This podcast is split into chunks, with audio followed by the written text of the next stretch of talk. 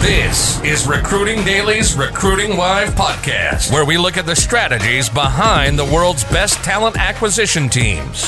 We talk recruiting, sourcing, and talent acquisition. Each week, we take one overcomplicated topic and break it down so that your three year old can understand it. Make sense? Are you ready to take your game to the next level? You're at the right spot. You're now entering the mind of a hustler. Here's your host, William Tincup. Ladies and gentlemen, this is William Tincup, and you're listening to the Recruiting Daily podcast. Today, we're going to be talking about navigating HR in a crisis. And I have a wonderful uh, guest on today uh, from SumTotal, actually, uh, Brent Colescott. Colescott, excuse me, I had to sneeze right in the middle of your name. Brent, how are you doing today? I'm doing great, William. It's great to be on with you. Uh, gr- uh, great to have you on. Long, long, long time. We should have we should have had this podcast years ago. Um, however, we're having it now, and that's that's what's important. Pronounce your last name so that the audience, because of my butchery, uh, gets oh, that's right. that's not a problem. It's actually easier than you think. It's Cole Scott. Cole Scott. Cole Yeah. Scott. Yeah. Uh, although Siri likes to butcher it, and she still hasn't gotten it right on my own phone. yeah. Well, tin cup. You'd be amazed at how many people call me teacup or tin can or all kinds of. It's like really, it's two very simple words put together. I mean, same same as mine, so we're in the same camp. uh, same same camp. So, um, uh, do us a favor and introduce yourself to the audience.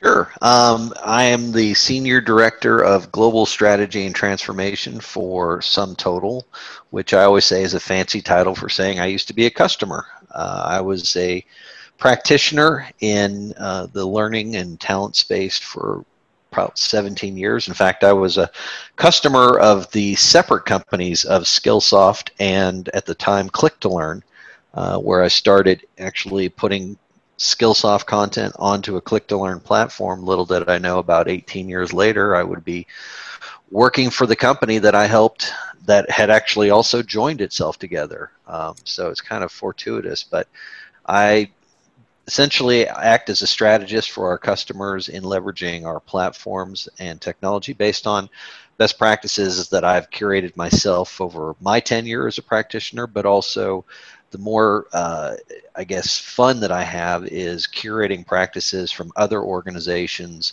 as I travel around the globe, which I sorely am missing that travel right now. Uh, truth, truth. This is the introverts' heaven and Yes. the extroverts' hell. This is, Yes. this that's what we've learned here.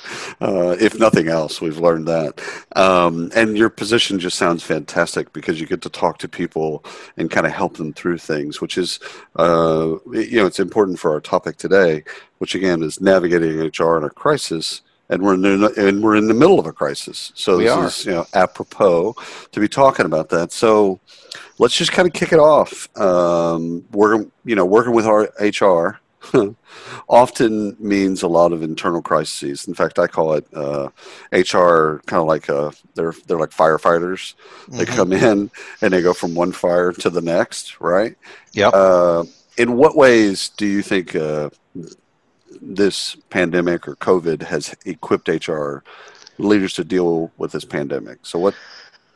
What Well, if, I- because they're crisis oriented, I guess. Right. Well, I mean, I, I think they, it's literally jumping from one crisis to the next. Right. Um, you know, last year uh, I was in India and I kind of rolled out a theory that I had, which was HR was undergoing a, a perfect storm already.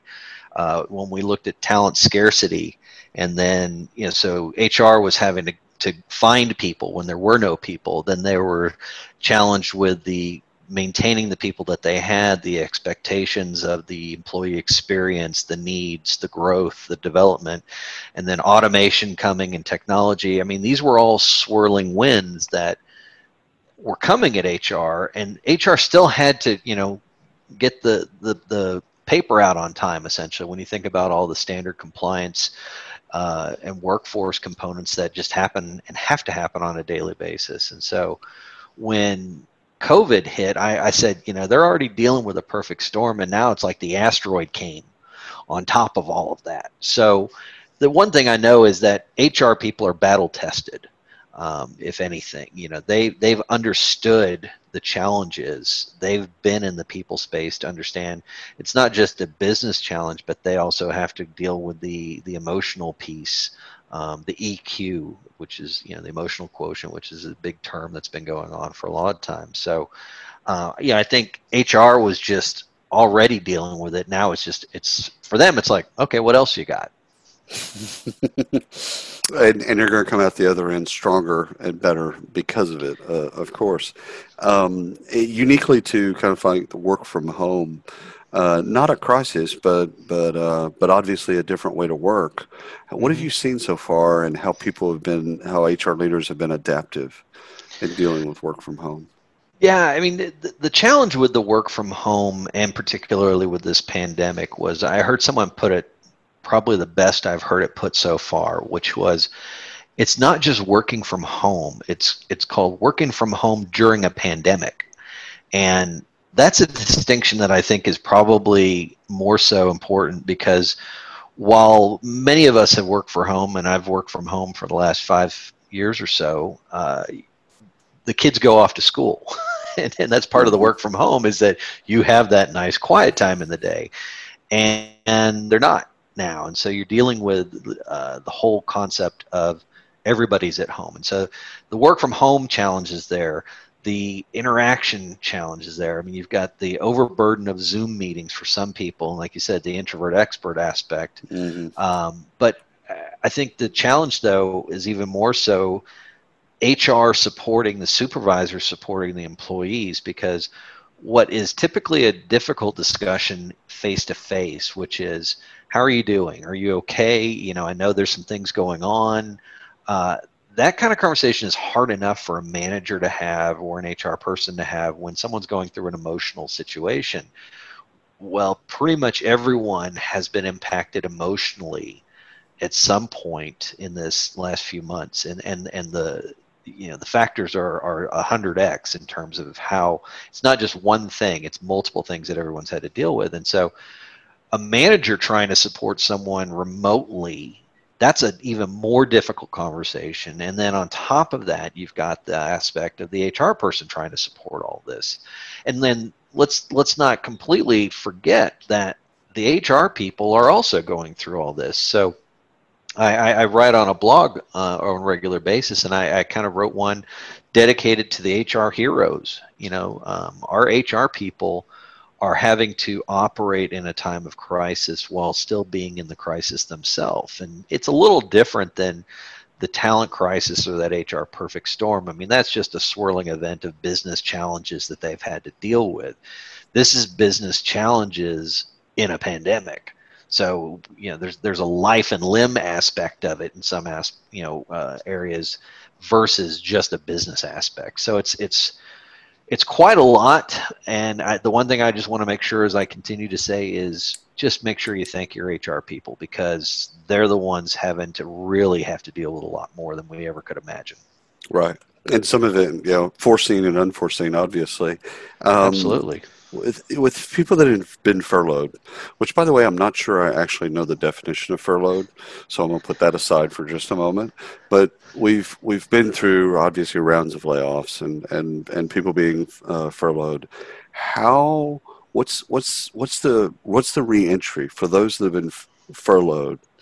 Uh, hundreds and thousands, and in some cases, how do you how do you suggest HR look at bringing them back?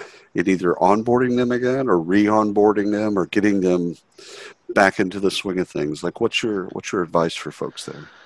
Well i've, I've heard a lot about this and and and discussed this quite a bit. And, and the it's interesting that there's a phrase that's come up too which is restarting versus rebooting um, in some aspects and and and i think the the term furlough kind of to your point um, that's i think this term has been used more in the last four months than probably in the last 40 years. Yeah. Uh, but what's interesting about it is that in, in furloughs in the past, there's been a very distinct separation that um, you know you can't do anything for work, you shouldn't do anything for work, and the and the company shouldn't do anything to contact you and, and shouldn't expect it.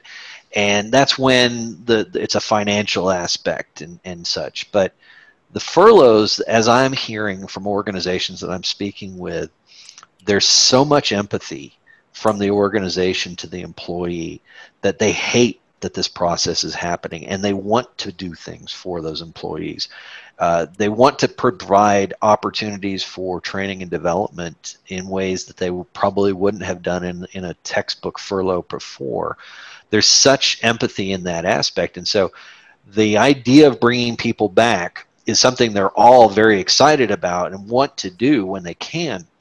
The challenge is, is that for HR, um, again, is right there in the middle of it all. And anything that they can do to automate these processes. You know, I've heard of, of organizations kind of leaning into their technology. And so you, you made a mention of an onboarding plan. The idea of an onboarding plan um, some people, it's it's a sheet of paper that has a 30, 60, 90 day checklist. Others, you know, thankfully are moving towards like our platform has an onboarding what we call initiative, where you can plug in pieces into technology to say, you know, complete this or look at this or follow up on this, and and it guides you that way. Well, I think a lot of organizations are actually looking at uh, leaning into their technology and taking those onboarding plans as those re-entry plans for their onboarding. So anything they can do digitally uh, at scale because there's such a large group of people coming back. Um, it, you know, there's there's also two aspects to look at it too. Is that a lot of the organizations in this remote work sense have actually been hiring people, and so they've been onboarding people remotely for the first time for many organizations. And so they've kind of started to understand what it means to use technology virtually to onboard someone. And so now what they're doing is they can turn that for the furloughs again to bring them back. But again, there's going to have to be some re-education, reorientation for a lot of them because coming back from a, from a furlough status, the organization may not be exactly as it was left.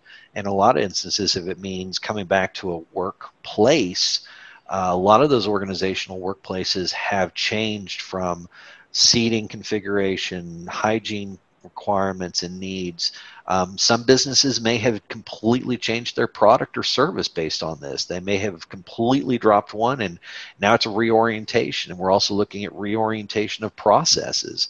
A job that was doing X, Y, and Z may now have to learn to do PD and Q in the new post pandemic world. So furloughing and returning is not as textbook as it was before and there's a lot of nuances but the more that technology can be involved to allow that scale and that self-service and that employee experience the better off organizations are going to be I love I love everything here. You've you brought up something that really kind of spurred me on to think about well-being.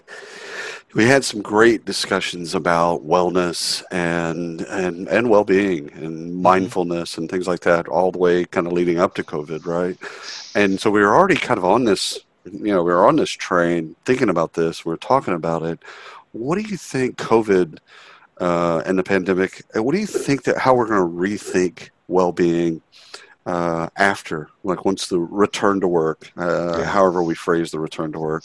How do, how do you think we're going to think about well being again? Well, I, I looked at it in a pre and post. I kind of did a, a pre and post kind of idea um, a few months back, and this was one of those pieces. And for wellness, I, I kind of labeled it as as a cost savings and fringe benefit. And when I say that, I think about the wellness programs pre-COVID were about how many steps we can get in. Can we give you a little pedometer? Can we right. can we find ways to trim around the edges of our costs for our health insurance programs? Because the healthier the employee, the less claims they file, the lower our premiums are. Post COVID, that takes on a completely different world. I, I, I said pre-COVID was a cost savings fringe benefit. Post COVID, it's an essential business function because when you think about it, the emotional toll that everyone mm-hmm. is going through with this COVID, there's um, five areas that I think I've kind of highlighted in terms of my opinion of, of this emotional toll. One of them is going to be anxiety as you have this return to human contact. And I think that's going to be across the board. I mean, anyone who's been sequestered long enough, when you start to large, go back to these large groups, there's going to be some anxiety. Um, for the furloughed, or those that have lost their job, there's going to be a uh, restoring of life after the job loss. there's also uh, grieving of lost loved ones. I, I, can tell you personally, I've had two lost loved ones in this time period. And the ability to grieve openly or collectively with family members has been, you know, it's not been allowed. And so right. that's an emotional toll. Uh, the social distancing or the effects of the quarantine on people's children. And then just adjusting to and i hate to use this term because i think it's it's kind of being overplayed but the new normal. You know all of these are emotional these are just five that i kind of came up with but like i mentioned it's it's on a 100x factor as far as the way that people have been impacted. And that is a a function of just the individual that has to be recognized. And as we were talking before about the remote work, it's difficult as a manager or supervisor or an HR person to do this at arm's length and deal with this. And so, uh, yeah, I think we're going to see much like uh, almost a, and I don't want to take away from the significance when I use this term in a comparison, but a PTSD kind of situation. Um, this is going to manifest itself out in the months and years to come. And when you look at even like uh, there's some reporting on Gen Z, uh, they're saying that from a Gen Z perspective, this is their uh, Kennedy assassination. This is their uh, 9/11. This is their Berlin Wall moment. This is the you know whatever it is. This is this for this generation now. So that's the significance of how this is going to play out. That's uh, 100% agree. Um, and as best you can again i know that you don't have a crystal ball but you also have wonderful customers and you have great conversations. So you do have some insight here and opinions. Uh, what what do you think that hr learns from covid like thematically?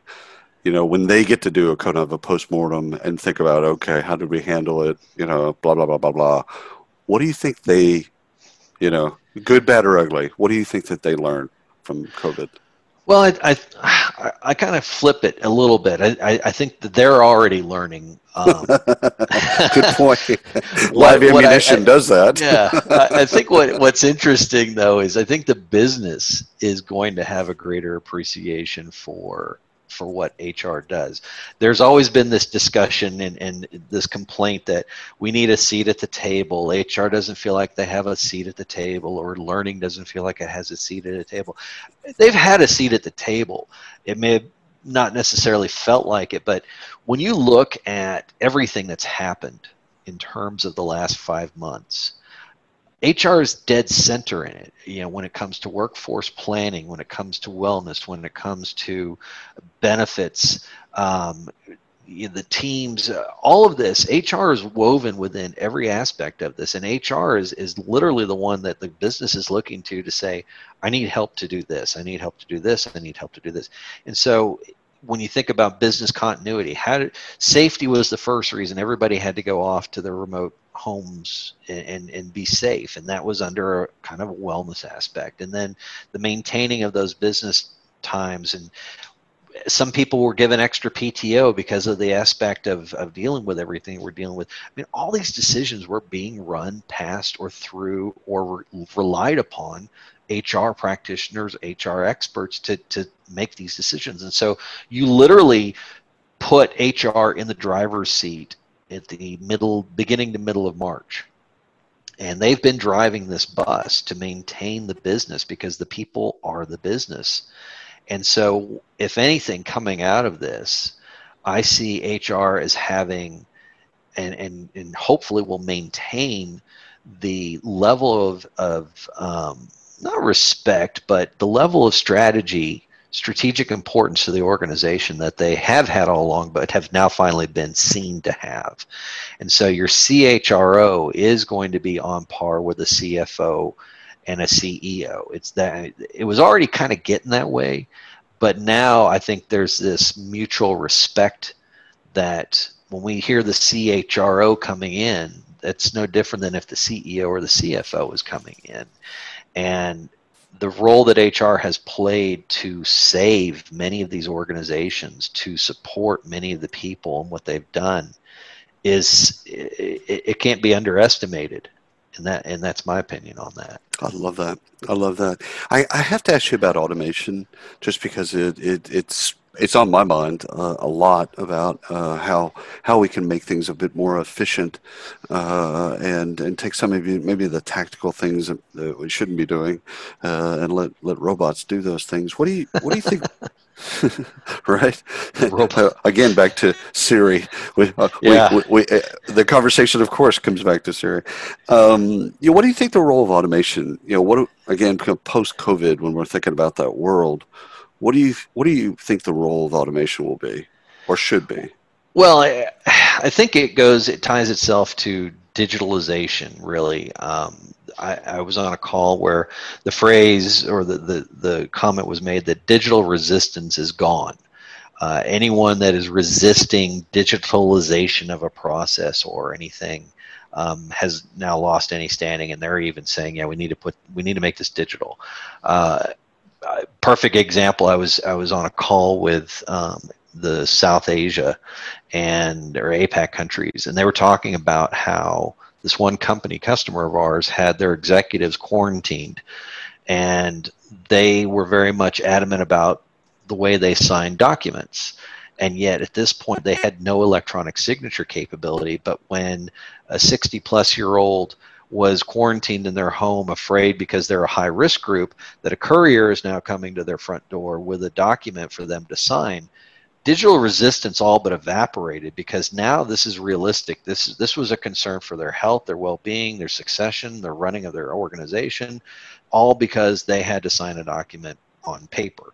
And so when you you take a, just that example and apply it across the board when we look at how remote teams are now, you can't walk down the hall with a piece of paper. You can't do these things. You've had to quickly adjust. And so I think from a scale, from a contact or contactless now worlds we talk about, the the idea of looking at how can I find data, how can I make sure it's streaming together at the same time, how can processes that used to require people to hand things from one another be completely eradicated and move to a digital sense.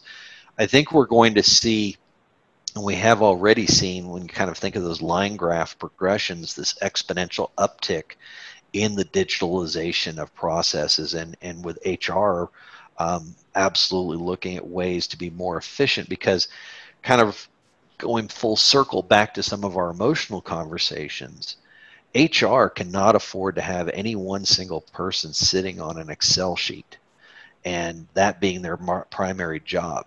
That data in that silo has to go into the greater good, and that person has to now fulfill what needs to be the emotional component of what people need.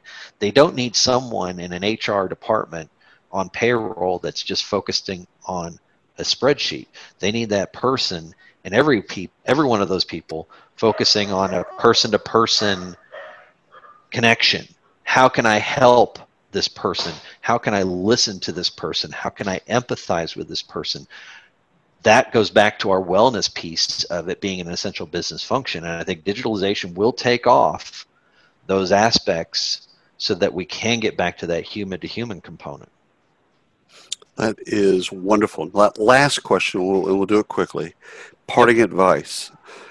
Kind of your best anecdote or your best advice for navigating, navigating for you know for HR folks for navigating in a crisis. What's your what's your best advice?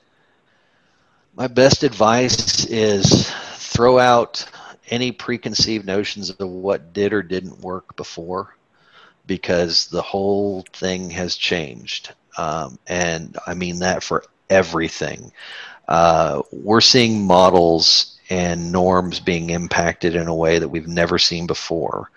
And the assumption that you can apply pre COVID restrictions or reasons or rationale may not exist any longer. I've I've heard of roadmaps that were two years for implementation being done in two months or two weeks. Uh, I would just say throw out any preconceived notions, arguments, reasons why, and look at everything af- you know afresh and new. Because the reality is is that we're in a different time now, and what may have not been possible before is absolutely possible today. I love it. I love it. This is been wonderful and agreed uh, we should do more more of these more often and get on the phone and just uh, talk about stuff because uh, I think the audience could learn a lot of um, they could just learn a lot of your wisdom both as a practitioner when you did the job but also as the vista in which you talk to people and you advise and consult and help and you know all that stuff. I think there's just great stories there. So thank you again. Thank you for carving out time. And uh, my I know, pleasure. I know you're busy, so uh, I appreciate it, and I know the audience appreciates it. So thanks, Brent. Thanks, William. Appreciate it. Absolutely. And for everyone listening, thank you again for listening to the Recruiting Daily podcast. And until next time. You've been listening to the Recruiting Live podcast by Recruiting Daily. Check out the latest industry podcasts, webinars, articles, and news at recruitingdaily.com.